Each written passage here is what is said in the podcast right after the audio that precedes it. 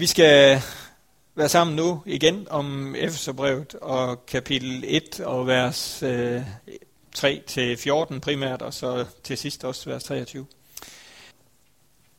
Vi var sammen om sidste gang og, øh, og snakke om nogle enkelte af de her vers ud fra Efeserne 1.14. Vi sprang lidt over og nåede ikke til nogen andre, så i dag så skal vi snakke om vers 7 og 8 og øh, skal jeg lige være helt sikker på, at jeg så siger det rigtigt. 11, 12, 13, 14 bliver Jeg vil ikke stå og læse dem endnu en gang. Øh, I kan følge med og, og se derop. Øh, overskriften i dag, det hedder, hvad vi har i ham. Hvis I kigger i de der vers, så står der nogle gange dernede igennem, i ham, vers 7. I ham har vi forløsning, og der kommer nogle, nogle flere dernede. Sidste gang var vi sammen om det, som Gud han har gjort over for os. Det initiativ, han har taget, den frelsesplan, overordnet set, han har, har givet os. Øh, og den her gang, der er det så de er de her vers, som, som har overskriften, eller starter med i ham. Sådan. Øh, og vers øh, 7 og, og 8, der står, i ham har vi forløsning ved hans blod, tilgivelse for vores sønder ved Guds rige nåde. Den gav han os i rigt mål med al visdom og indsigt. I ham har vi forløsning. Hvad er det at have forløsning i ham? Hvad ligger der i det? Øh, der ligger noget med at blive sat fri i hvert fald. Hvis vi bliver forløst for et eller andet, så er det noget, som har bundet os, som vi så bliver løst fra, som vi bliver sat fri af. Øh, vi bliver ja, vi bliver fri af det, som bandt os. Og det, at vi har den i ham, det betyder jo, at vi skal ikke kæmpe os hen til den forløsning. Den er i ham. Den er i Kristus, som vi var sammen om sidste gang, var Guds frelsesplan. Den er i ham, den forløsning. Den er vunden til os gennem ham. Og det er jo en forløsning, som er allerede her og nu, i dag. Og så er det jo en forløsning, som vi endnu ikke har set til fulde. Fordi den først finder sin fuldendelse, når vi møder Jesus og kommer, jeg ved ikke om man kan sige, kommer i gang med evigheden. Det kan man vel egentlig ikke, fordi vi er jo godt i gang med den. Men tanken med at sige, at den er her allerede nu, og den først bliver fuldendt, når vi, vi kommer til ham, er jo, at vi lever i den, og samtidig så er der mere af den. Vi ser den fuldt ud. Den er her nu. Der er ikke mere til den. Men der er alligevel noget, som først vi får lov til at blive en del af, når vi møder ham. Uanset om det så er, når vi skal hjem, eller når han kommer igen. I ham har vi forløsning ved hans blod. Og ved hans blod vil jo sige, at det var ved det, han gjorde på korset for os. Og det der med, at det er ved hans blod, er jo ud af en gammel testamentlig sammenhæng, hvor at, at, øh, ja, at der skulle blod til, for at vores sønder kunne blive tilgivet. At der skulle offer til, for at vores sønder kunne blive tilgivet. Og den forløsning, den frihed, blev vundet til os gennem hans blod. Altså i ham. Da Jesus døde på korset, var det for, at vi kunne få del i den her forløsning, som vi lige præcis har været sammen om, også i nadveren. Og det er jo ikke sådan noget, vi går og tænker over mandag formiddag, når vi er ved at gøre et eller andet. Men det er jo et fantastisk grundlag. Og det er sådan et grundlag, vi kan forholde alt muligt andet, vi møder i vores liv, uanset om det er vores liv i kirken, eller det er vores liv med hinanden, eller det er vores liv med den verden, vi er sat i som en del af så kan vi, så kan vi møde det med, at i ham er vi sat fri. I ham er vi sat fri. Det skyldes ikke mig, det skyldes ikke min gode gerninger. Det skyldes, at han sendte sin søn, Jesus Kristus, til os. Vi har modtaget tilgivelse ved hans rige nåde. Tilgivelse for vores sønder ved Guds rige nåde, slutter vers, vers 7 med. Hvad ligger det i, vi har modtaget tilgivelsen? Vi har modtaget tilgivelsen fra ham. Jamen hvis jeg modtager nogen, eller hvis jeg modtager noget, så er det jo fordi, der er nogen, der giver det til mig. Hvis jeg modtager noget, så er det fordi, der er nogen, der giver det til mig. Og det, det synes jeg er et, et rigtig stærkt lille pointe i de her vers. At der står, at vi har modtaget det. Jeg har ikke været hen og hente det. Jeg har modtaget det fra ham af. Han har leveret det til mig igennem Kristus. Tilgivelsen er tilgivelsen er grundlaget for alt det andet, vi har modtaget i ham, som vi er sammen om længere nedad. Fordi uden at vi når dertil, hvor det bliver går op for os, at vi faktisk får lov til at leve i den her tilgivelse, jamen så tror jeg ikke, vi kan, kan så kan vi ikke tage imod andet. Forestil dig, det er sådan en ren praktisk eksempel, at der er nogle mennesker, øh, som har noget imod dig, og der ikke er gjort op i det. Og så de kommer og siger, du er godt nok det mest fantastiske menneske, jeg kender. Jeg holder helt vildt meget af dig. Så hvad vil ringe om i, i baghovedet? Det vil jo, at der ikke er gjort op. At der ikke er tilgivelse imellem os. Så hvis, hvis vi skal tage imod det, som vi har i ham, så må det være på baggrund af, at vi forstår, han har tilgivet os. Hvor svært det end kan være at fatte, at med alt det, vi er, kommer med, har i rygsækken, og hvad vi kan beskrive det med, så er vi tilgivet, når vi vil modtage den, når vi vil modtage den tilgivelse.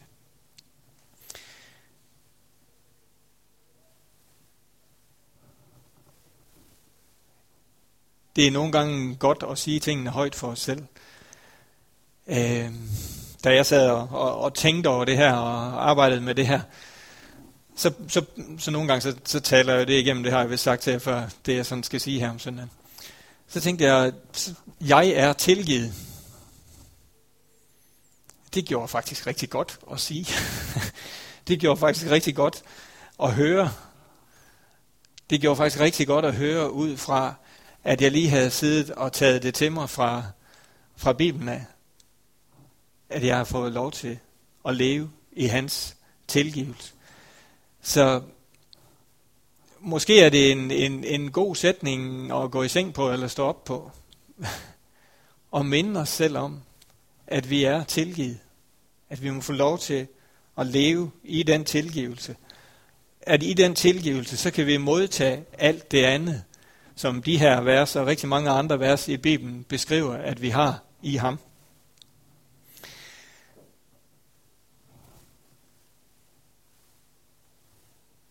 Øhm, der står her, ved Guds rige nåde har vi tilgivet for vores sønder. I hverdagsudgaven, det skal jeg lige sige igen, i hverdagsdansk udgaven, der står der, han udøste af sin nåde over os. Han udøste af sin nåde over os. Og igen, hvis vi tager sådan ordene, hvad, hvad betyder det, hvis nogen udøser et eller andet over dig? Altså så har jeg sådan et billede af, at så tager man vandkanden, og så og så, så, så er man egentlig ikke så nære med, om det sådan lige er syv dråber til dig. Nej, så udøser man det bare over os. Som sådan en overvældende, overstrømmende, det er ikke sådan noget, man er nære med. Men det dækker bare det hele. Den der bruser, man har derhjemme, der kan sprede ud over det hele. Jamen, der er faktisk noget af det vand, som vi nu lukker ud af bruseren, som faktisk rammer helt ved siden af. Men der er så meget. Guds nåde er så rig, at han har råd til at udøse det over os på den måde. Bare lad os få lov til at bade i det. Og det, det er jo det er jo Gud i en nødskal for mig. Han har mere end rigeligt til, at jeg behøver at være kaj med, nu skal jeg også have den her lille dråbe noget til, til det her, fordi han har udøste over os. Vi har tilgivelsen vores sønder ved Guds rige noget, og vers 8, den gav han os i rigt mål med al visdom og indsigt. Igen i rigt mål. Igen et udtryk for, at det der bager, man nu måler ting af med, det er ikke strøgen, og så er der hul ned, for at vi ikke skal komme af med mere end nok. Nej, så er det i rigt mål, altså der er top på. Det er Guds hjerte for dig og mig, udtrykt i det her. Vi lever i rigt mål i hans nåde. Og han, i ham har vi visdom og indsigt. I ham har vi visdom og indsigt. Og det er ikke bare en lille smule visdom og indsigt. Nej igen, det er al visdom. Intet mindre. Al visdom og indsigt. Hvad er det for en visdom og indsigt, der, der er tænkt på i, de, i det vers her? Er det al visdom til at... Til hvad? Al visdom og indsigt i hvad?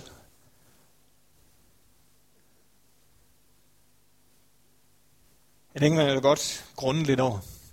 Jeg kan godt ikke svare for mig selv, inden jeg sådan begynder at grave lidt i de forskellige steder, hvor man nu kan finde noget om, hvad er det, der ligger bag ved, ved visdom og indsigt her. Det, der ligger bagved, det er faktisk præcis det, vi var sammen om sidste søndag. Al visdom og indsigt i hans frelsesplan. Al visdom og indsigt i hans frelsesplan. Det er den, vi har fået. Det er ikke fordi, vi er blevet 20% klogere end gennemsnittet. Det er ikke fordi, vi har fattet det hele om, hvordan Guds rige fungerer, eller hvad der er Guds øh, overordnede plan fremad. Det er ikke, det er ikke alt den visdom og indsigt.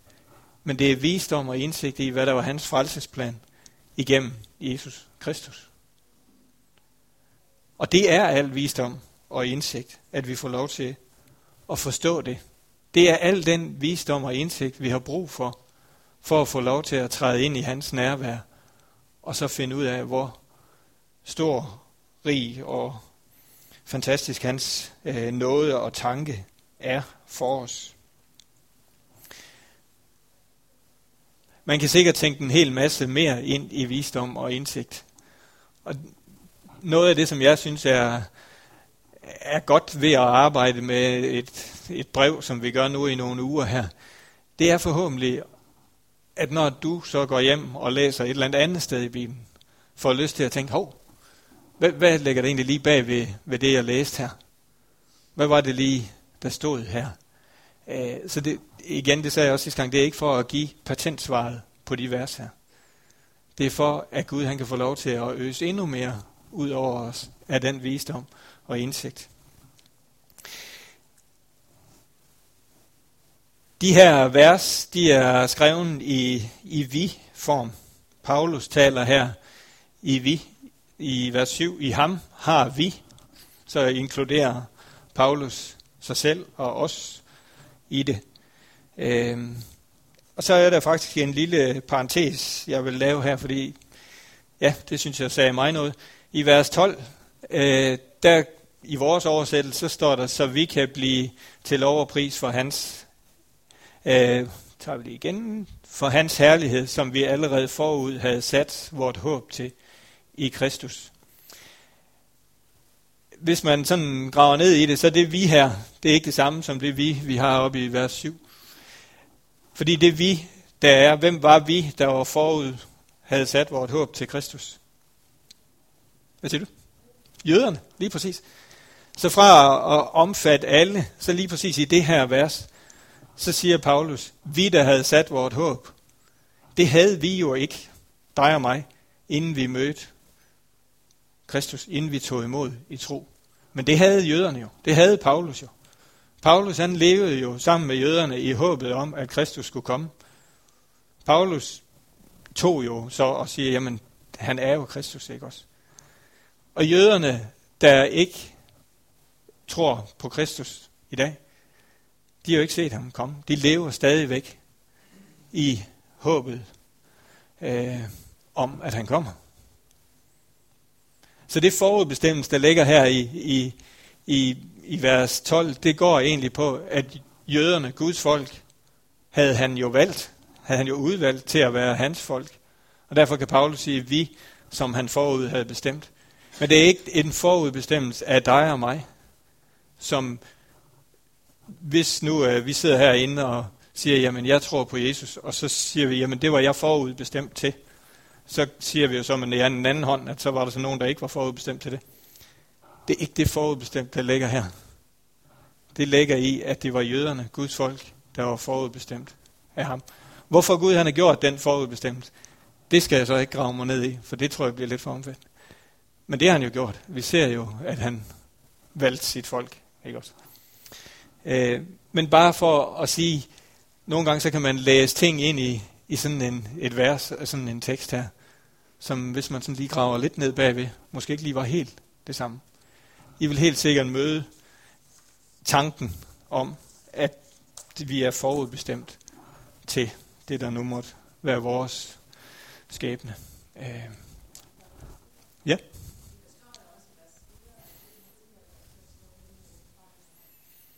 Ja.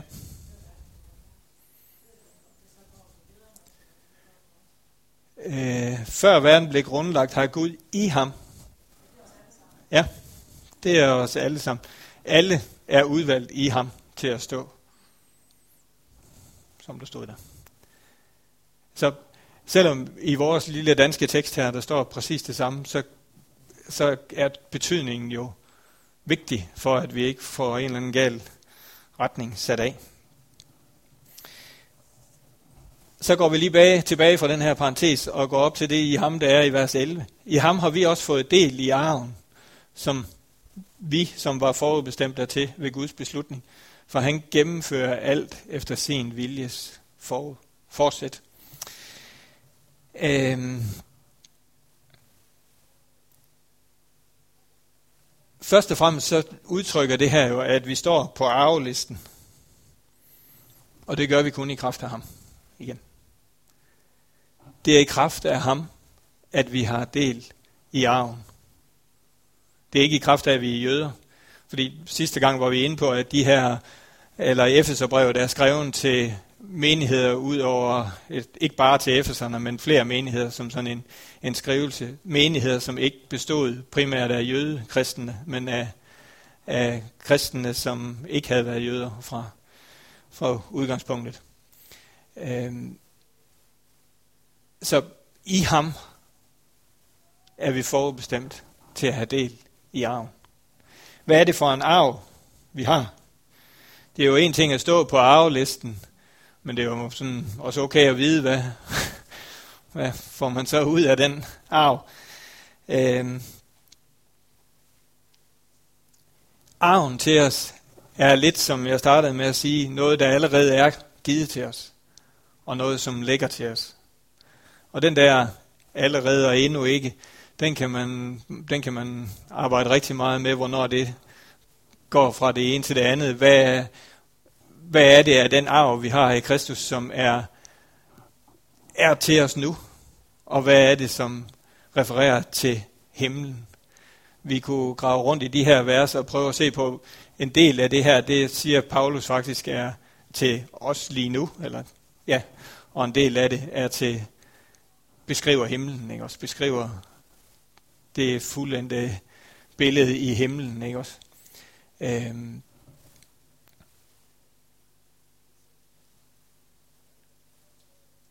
Ja, arven er, en, er på en gang udtryk for, hvad vi arver i Kristus nu, og har i ham nu, og det vi skal arve i evigheden. Øhm.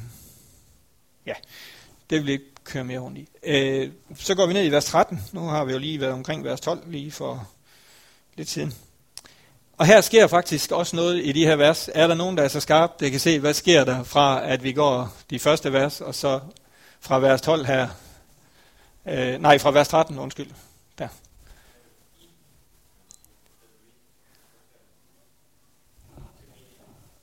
Ja, nemlig. I ham blev også I. Og hvad udtrykker det? Det udtrykker jo, at Paulus han taler til nogen, der ikke er ligesom ham. Hvad siger du? Okay.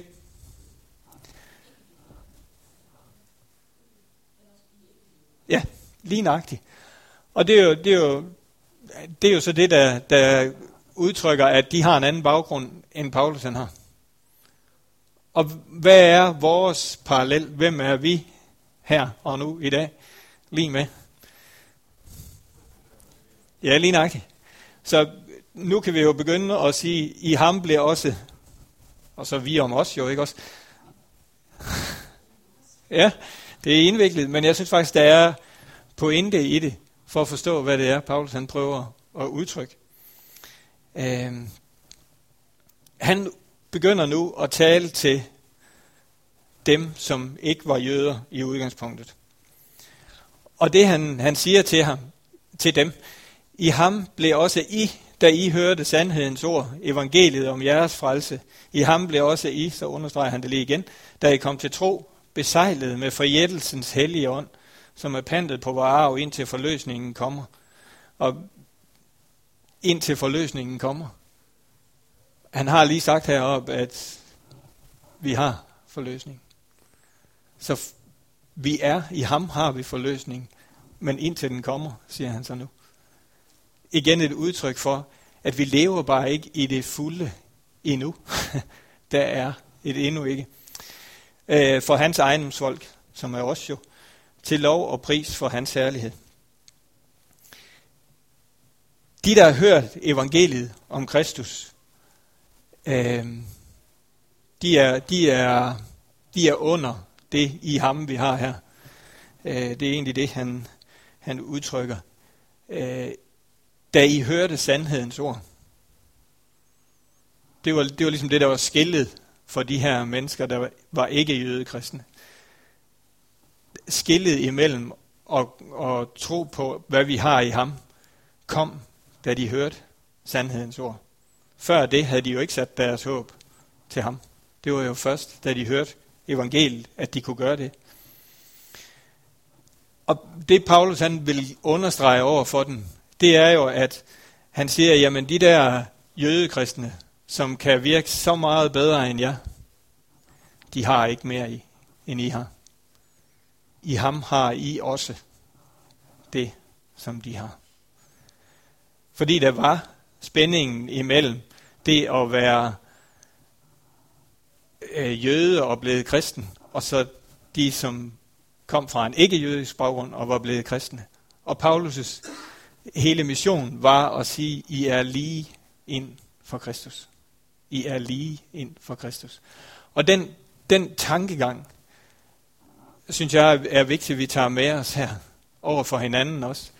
Fordi hvis, hvis Paulus kunne rumme, at dem, som kom fra en jødisk baggrund, med alt det, de havde, og dem, som ikke gjorde, at de var et i Kristus, så, så siger det også noget om, at jeg må kunne rumme en stor forskellighed i, hvor mennesker kommer i min baggrund og i min tilgang til mennesker.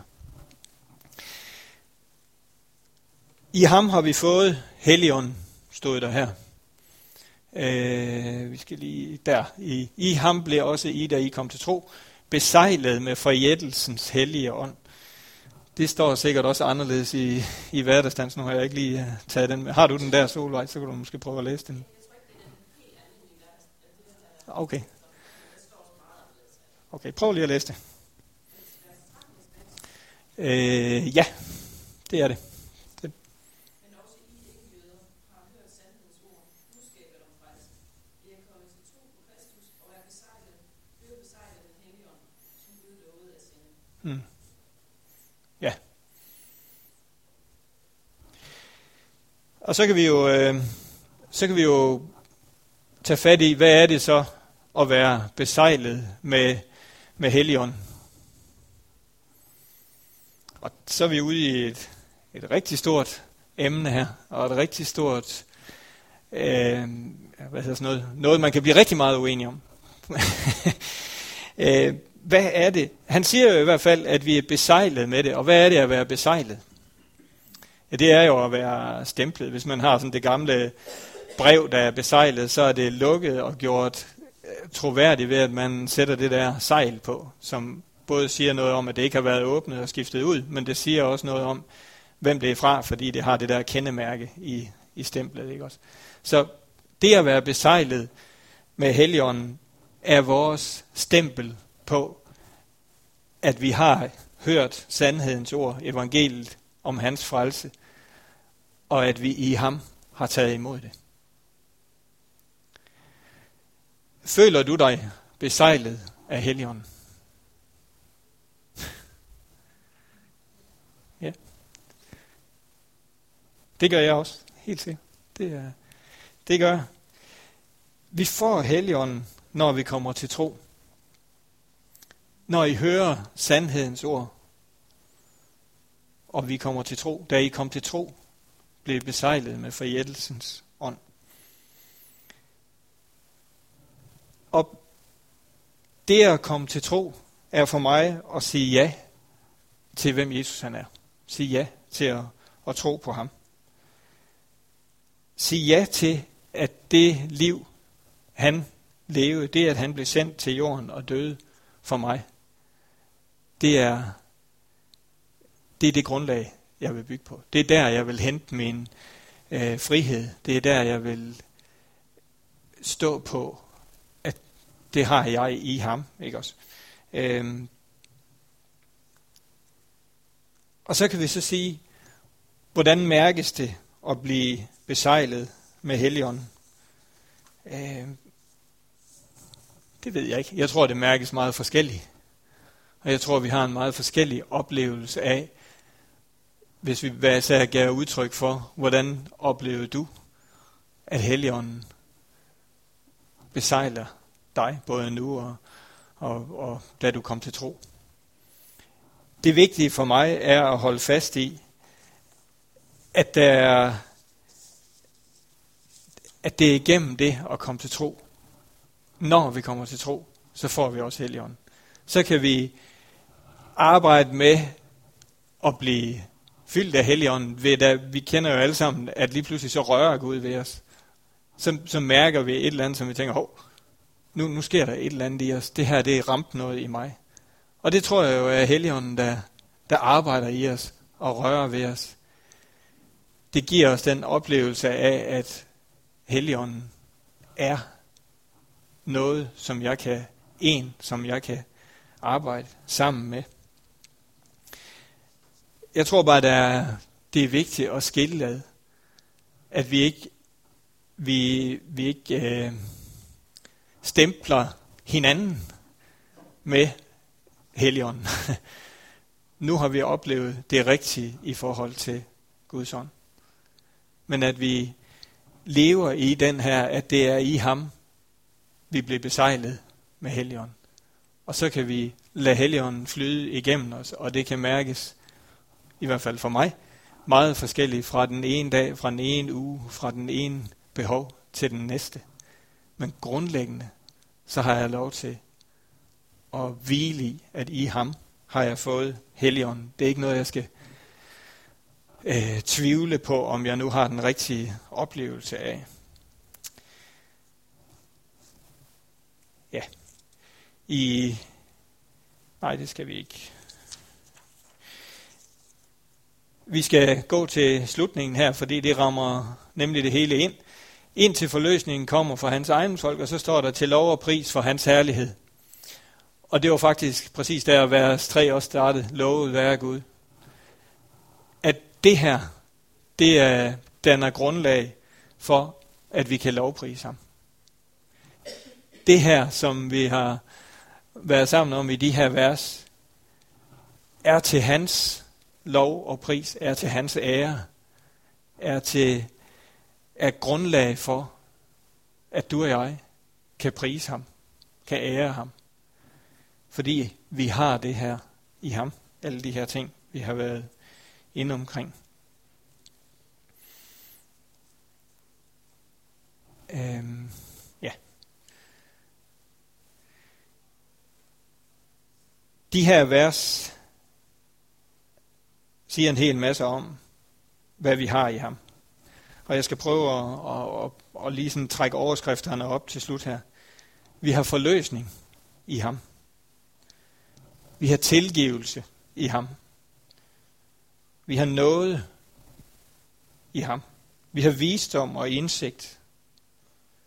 Vi har arven, del i arven, og vi har Helligånden.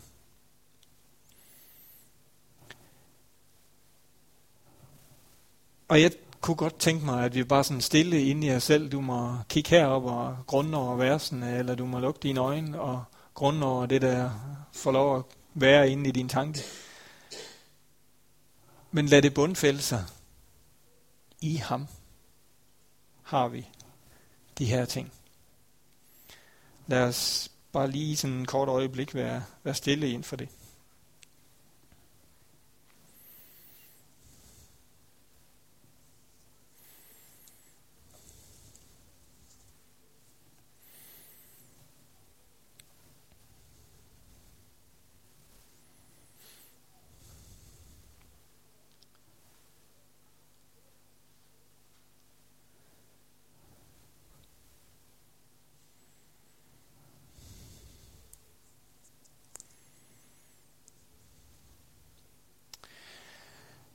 Så vil jeg slutte med at, at bede den samme bøn, som er fortsættelsen af de her vers. Den har jeg ikke lige sat op på, på PowerPoint, men I må bruge ørerne og lytte.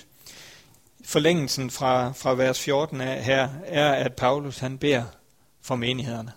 Han skriver simpelthen sin bøn til de her menigheder, han, han sender brevet til.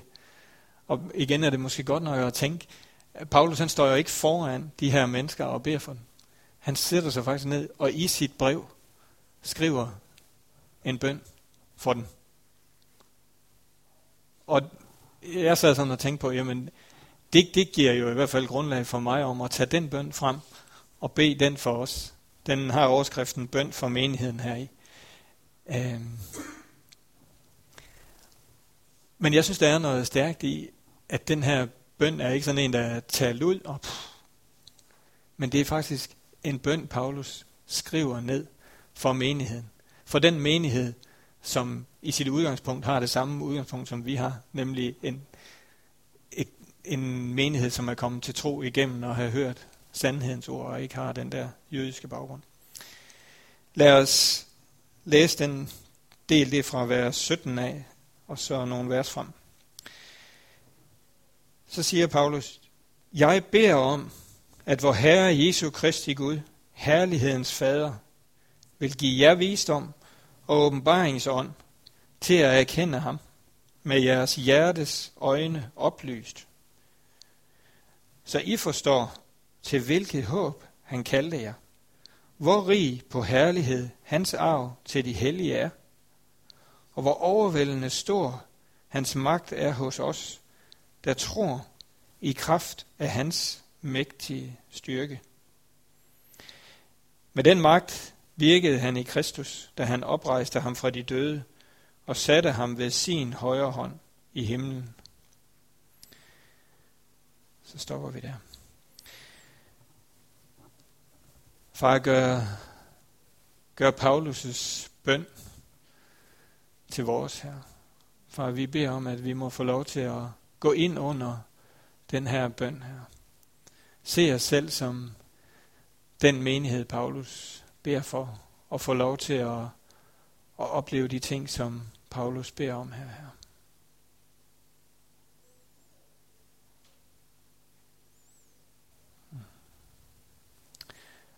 Amen.